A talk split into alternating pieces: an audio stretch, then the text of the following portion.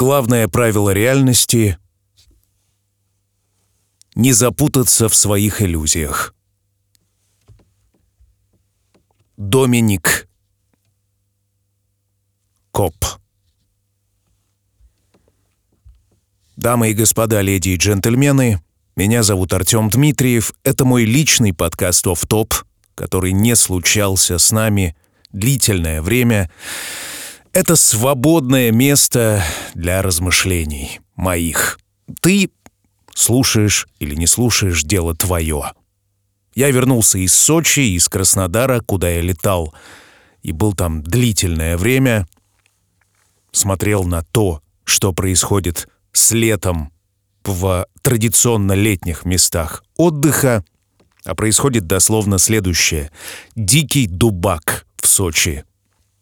Я вернулся в Питер, у нас здесь настоящее лето, плюс 26-28, а в Сочи в какой-то момент было плюс 14, и зарядили такие дожди, которых я в Питере-то не видывал. И в этом смысле я теряю иллюзии по поводу жизни на юге. Была у меня такая мечта-идея прикупить там квартирку или домик и зажить счастливо в отдалении от столиц. Кстати говоря, перед тем, как отправиться в Сочи, я был и в Москве. Тоже посмотрел, что происходит там. Москва, как обычно, цветет и пахнет и чувствует себя совершенно замечательно.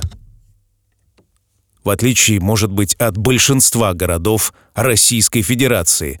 Питер в этом смысле тоже прекрасно себя чувствует. Здесь жизнь, здесь много всего происходит. И, наверное, сейчас вместе с Москвой и Сочи, кстати говоря, мы образуем вот такой конгломерат – а, жизни в Российской Федерации. Я не хочу оскорбить другие города, но, во всяком случае, когда я был там, не знаю, в Нижнем Новгороде, в Ярославле, в Рыбинске, э, в набережных Челнах или где-нибудь еще, создается у меня ощущение такое, что все-таки жизнь э, там, безусловно, есть, но она, скажем так, не столичного характера. Что подразумеваю я под столичностью? Ну, однозначно это то, что меняет жизнь в России, происходит вот в каком-то конкретном месте. Ну, например, в Москве. В этом смысле я наиболее интенсивно чувствую происходящие события, находясь в Москве. Полное ощущение, что вот буквально здесь за стенкой творится история. И, к сожалению или к счастью, это так происходит. Относительно этого и Петербург является вторичным городом, и его и позиционируют как регион. Другой вопрос, я как патриот своей родины, конечно, к Питеру так относиться не могу, да и сами москвичи беру в кавычки слово «москвичи», потому что в Москве, по-моему, и москвичей это не осталось, но они относятся к Петербургу как-то с почтением и аккуратностью. Ну, знаете, как старший брат к младшей сестре. А, то есть э, легкая конкуренция присутствует, но и снисхождение, любовь и забота. Ну и тем более, что половина людей, которые в данный, которые в данный момент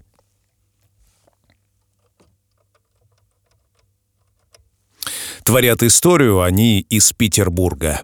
И это, конечно, очень приятный факт. Да и вообще я вижу несколько тенденций, что ребята из Питера, которые здесь родились, например, какие-нибудь Little Big, э, хорошо формулируют и вообще, ну так, выглядят особняком немножко относительно других регионов. Ну, и в народе, на самом деле, это бытует. То есть я пока путешествовал, общался с разными ребятами, и к Питеру, и к питерцам хорошее отношение, в целом, в отличие от москвичей. Москвичи, привет.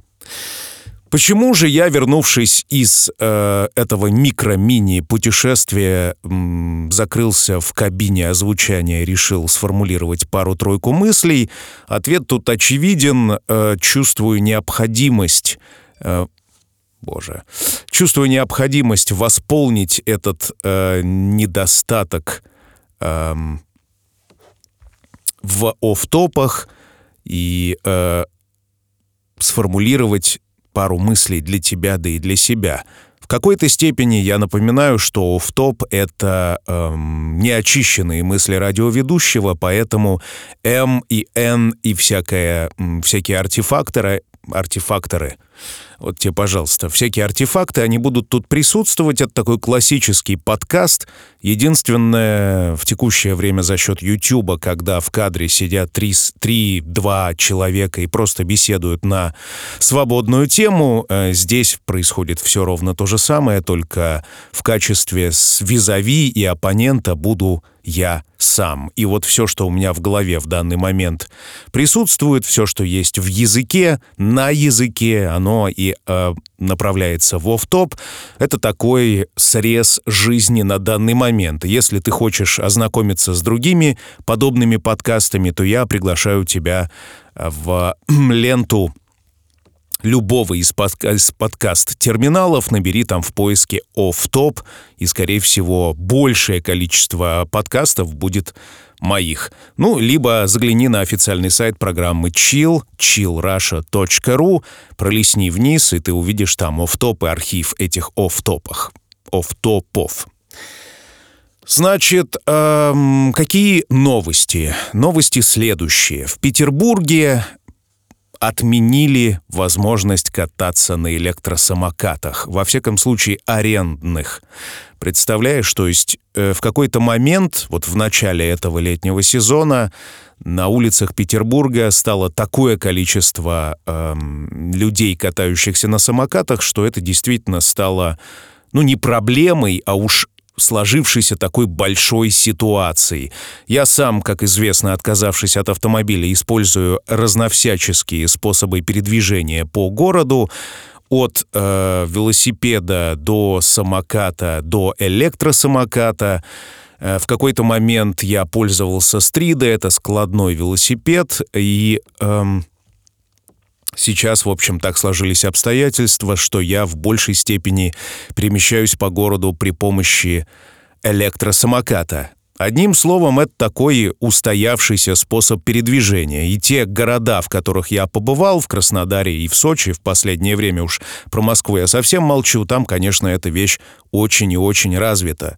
Электросамокатов целая куча, проблема с ними одна — и она действительно глобальная, и она сложилась уже во всех городах, это то, что, во-первых, э, на самокатах ездят разного калибра идиоты, во-вторых, они сбивают людей, в-третьих, они попадают сами под машины и разбиваются, и э, никаких специальных дорожек для этого вида транспорта не придумано. Короче, полный хаос и какое-то отсутствие централизованного управления имеет место быть.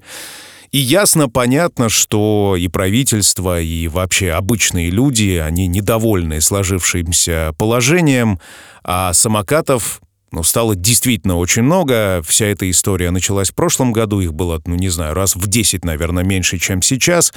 Сейчас действительно на улицах Питера просто какой-то рой этих безумных электросамокатчиков, я, кстати говоря, в их числе, которые катаются без экипировки, без защитных шлемов, шлемов, их никто не контролирует, ими никто не занимается. В общем, короче, полный, полный дурдом. Далеко ходить не надо. Э, в прошлом году я был за городом в лесу у своего приятеля, и мы провели значительное время с э, парнем, эм, который является или являлся на тот момент э, солистом Мариинского театра. Короче, он участвовал в балете. Так вот, может быть, ты знаешь, в Петербурге он ехал, но, правда, он был пьян на самокате ночью по центру города и как-то неудачно очень объезжал людей и так упал с этого самоката, что у него, в общем, вегетативное состояние в данный момент – он, естественно, сразу потерял сознание, и кончилось все это плохо. Пока, насколько я знаю, он жив, но вообще сам факт подобного происшествия. А самое главное, что я этого парня знаю лично, я с ним сидел, пил, не знаю, там, вино и общался по поводу э, всего на свете. Парень жизнерадостный, очень активный, молодой и полный сил, и, короче, просто такая развязка. Ну и плюс то, что я сам катаюсь на этих самокатах, конечно, меня тоже, на меня это произвело большое впечатление. После этого начали закручивать, в общем, гайки э, как раз вот этим арендным конторам, которые предлагают Э, свои услуги.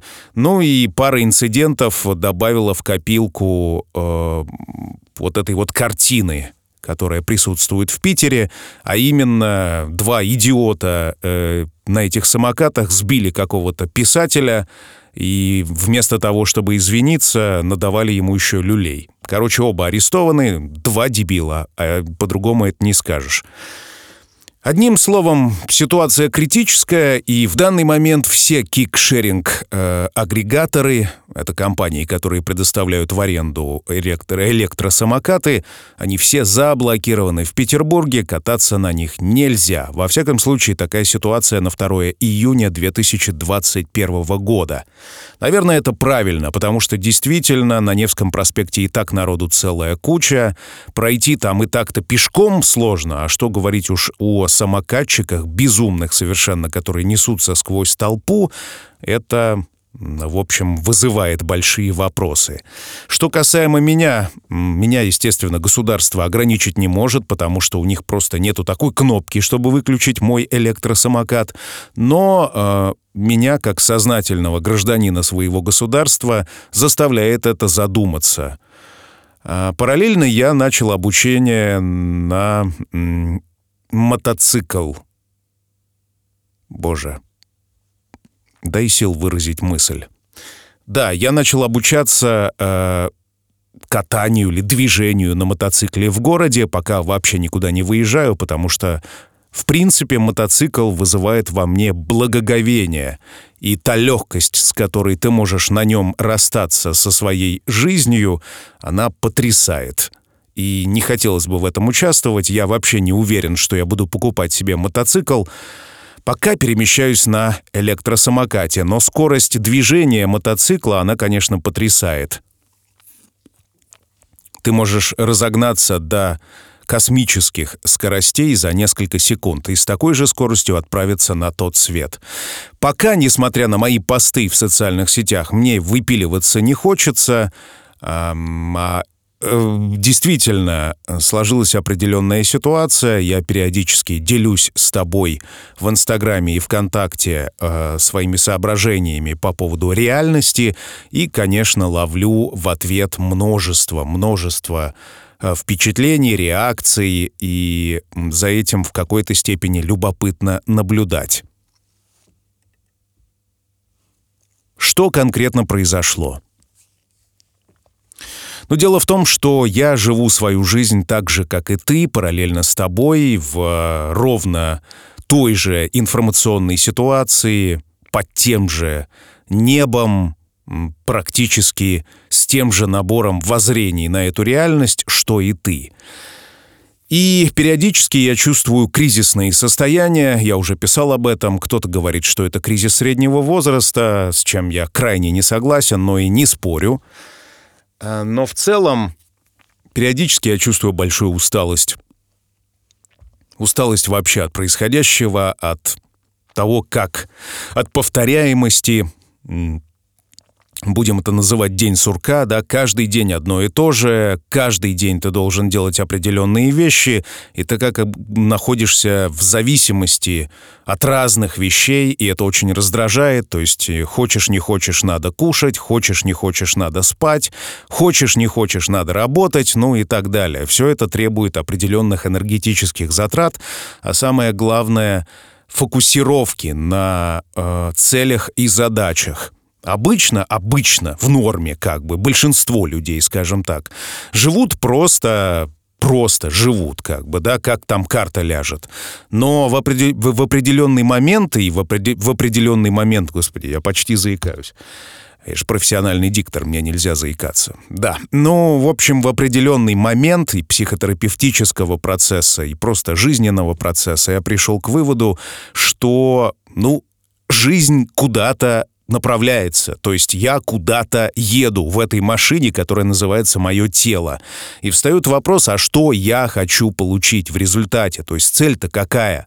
Не просто пожить, поесть в себя и посмотреть телевизор, правда? Есть что-то большее, наверное, есть какие-то более значимые цели. Во всяком случае, цель очень важная для меня в последнее время — это чувствовать себя хорошо на всех уровнях. Хорошо — это значит ну, когда боли нет.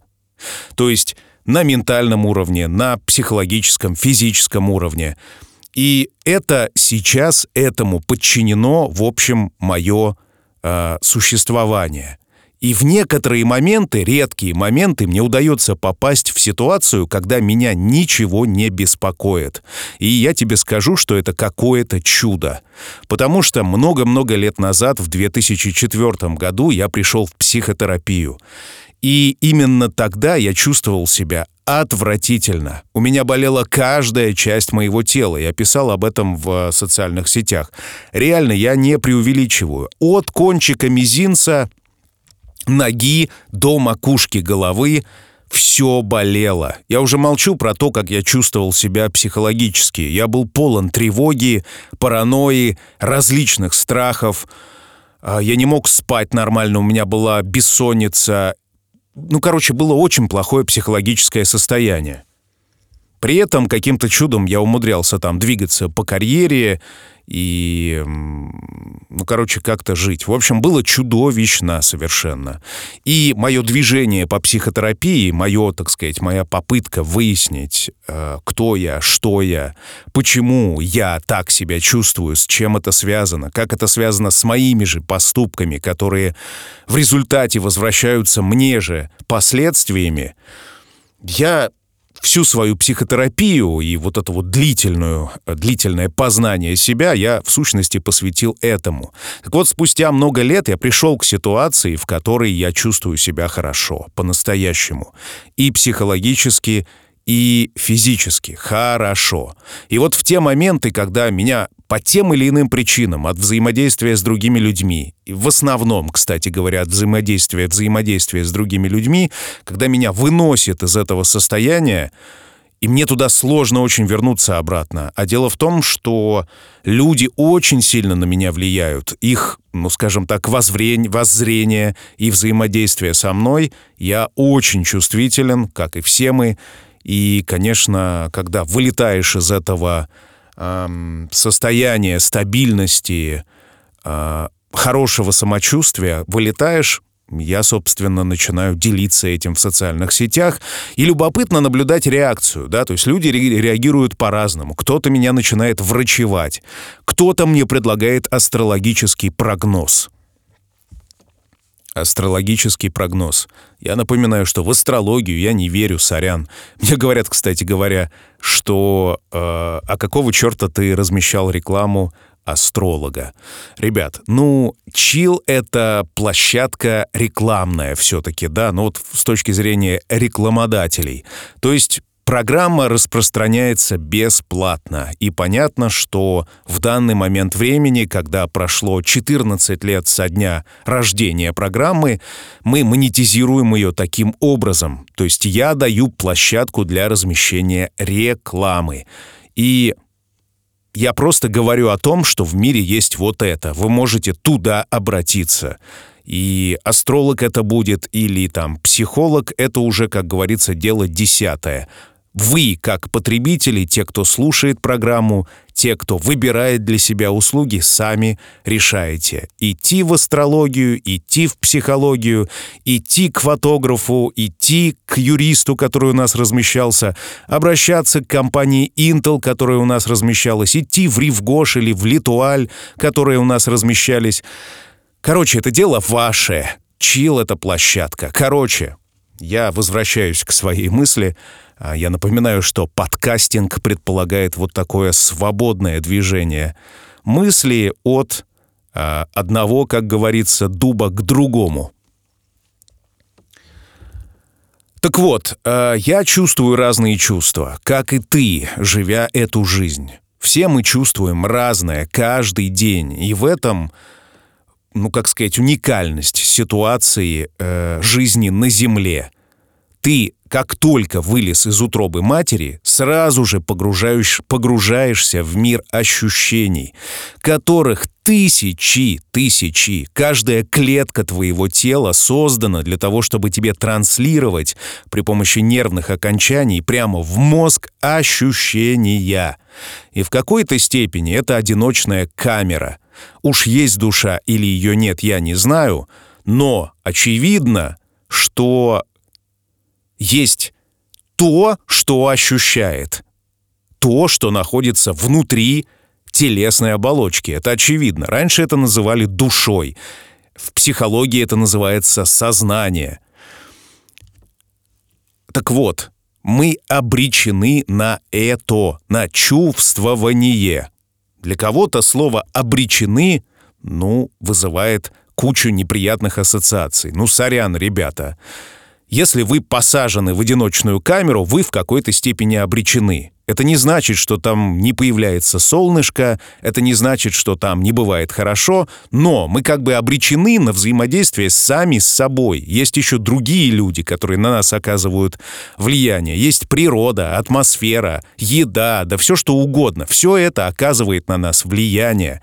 Мы зависимы ото всего и ото всех. А самое главное и самое неприятное, и то, что меня больше всего раздражает, это то, что у нас, как у людей, есть куча триггеров, которые запускают в нас желание. И именно поэтому так сложно отказаться от информации, от вкусной еды, от секса и вот этого всего. От сигарет, от наркотиков, потому что все тело хочет то, что нельзя хотеть. И в этом смысле вот эти парадоксальные правила, которые установлены, я не знаю, там, Вселенной, Богом или физиологией, или, я не знаю, каким-то замыслом, они, конечно, удручают. Потому что все, чего ты хочешь добиться, это все вступает в противоречие с твоими же желаниями. Привожу пример. Я хочу худеть, не хочу толстеть. При этом я хочу вкусно есть, и я получаю колоссальное удовольствие от того, когда беру булочку и кладу ее себе в рот. Мне просто приятно и хорошо. И это круто, и это отлично. Противоречие это настоящее противоречие, издевательство какое-то. Ты как бы должен себя ограничивать и очень сильно, чтобы добиться той цели, которую ты хочешь. Ну хорошо, ешь сколько хочешь, без проблем. Но ты будешь толстый и будешь болеть. И вся арифметика. Пожалуйста. Нет проблем. Или, например, я хочу бухать, хочу пить вино. Мне прикольно, допустим. Пей вино, не проблема. Получай удовольствие, типа удовольствие. Но в результате у тебя будет болеть желудок и будет болеть печень. Вот и все. А за завтра у тебя будет похмелье. И в результате это цена, которая несообразна. Ну и э, самое главное, встает вопрос, это куда едешь-то, бухая это вино? В мир удовольствий. И очень хочется как бы прийти к этим удовольствиям и вкусить их по полной. Но обязательно обязательно будут последствия. И в этом контексте вот это слово «карма», которое в йоге очень продвигается и сейчас вообще вышло на аванс-сцену, карма. И э, некоторые считают, что это некая повторяемость ситуаций, которые ты не можешь пройти, и это карма. Но карма на самом деле это просто связь всего со всем. Это следствие, это причины и следствия. То есть ты ешь неправильно, толстеешь. Вот причины и следствия, это называется карма. Или твой выбор обязательно влечет какое-то следствие. Поворачиваешь ты налево, и обязательно будут последствия. Не лег ты вовремя спать, и будут последствия, будешь плохо себя чувствовать. А лег вовремя спать, выспишься. И так далее и тому подобное. И вот это вот кармическое даже я сам удивлен, что говорю это слово, из моих уст оно вылетает. Но вот это вот связь всего со всем, я об этом писал пост, она меня потрясает, удручает, раздражает, и ей одновременно нравится. То есть теоретически, зная взаимосвязи в реальном мире, как все устроено, ты можешь на него влиять, это плюс. Ты можешь менять реальность реально. В реальной реальности что-то делать. С другой стороны, приходится себя ограничивать. Без этого никак. То есть я одно время себя ограничивал, например. Я увидел, что если я ложусь в 11 вечера спать и встаю в 6 утра, я себя отлично чувствую, просто замечательно. Лучше, чем когда я ложусь в час или в 2 часа ночи, а встаю в 9 или в 10. Карма? Карма. Ну, я некоторое время это исполнял. Я отказался от сигарет, например. Я уже говорил в предыдущих офтопах об этом. Я отказался от сигарет. Лучше я себя стал чувствовать. Да намного лучше. Потерял я какое-то удовольствие. Потерял. Но я стал себя лучше чувствовать, очевидно, абсолютно. Я почти не пью алкоголь. Хотя прикольно пить вино. Да очень прикольно. Вообще классно. Особенно выпить винишко и с какой-нибудь девчонкой там провести время. Вообще великолепно. Очень круто. Это выбор, который дальше влияет на, на мое самочувствие. То есть я вечером-то выпил и все хорошо, а утром я себя плохо чувствую, я целый день вырублен. Мне хреново, мне приходится через это пробиваться, я не могу быть эффективным, ну и так далее и тому подобное. И, короче, это меня периодически бесит просто. Плюс я иногда, иногда делаю неверные выборы, я выбираю не тех людей.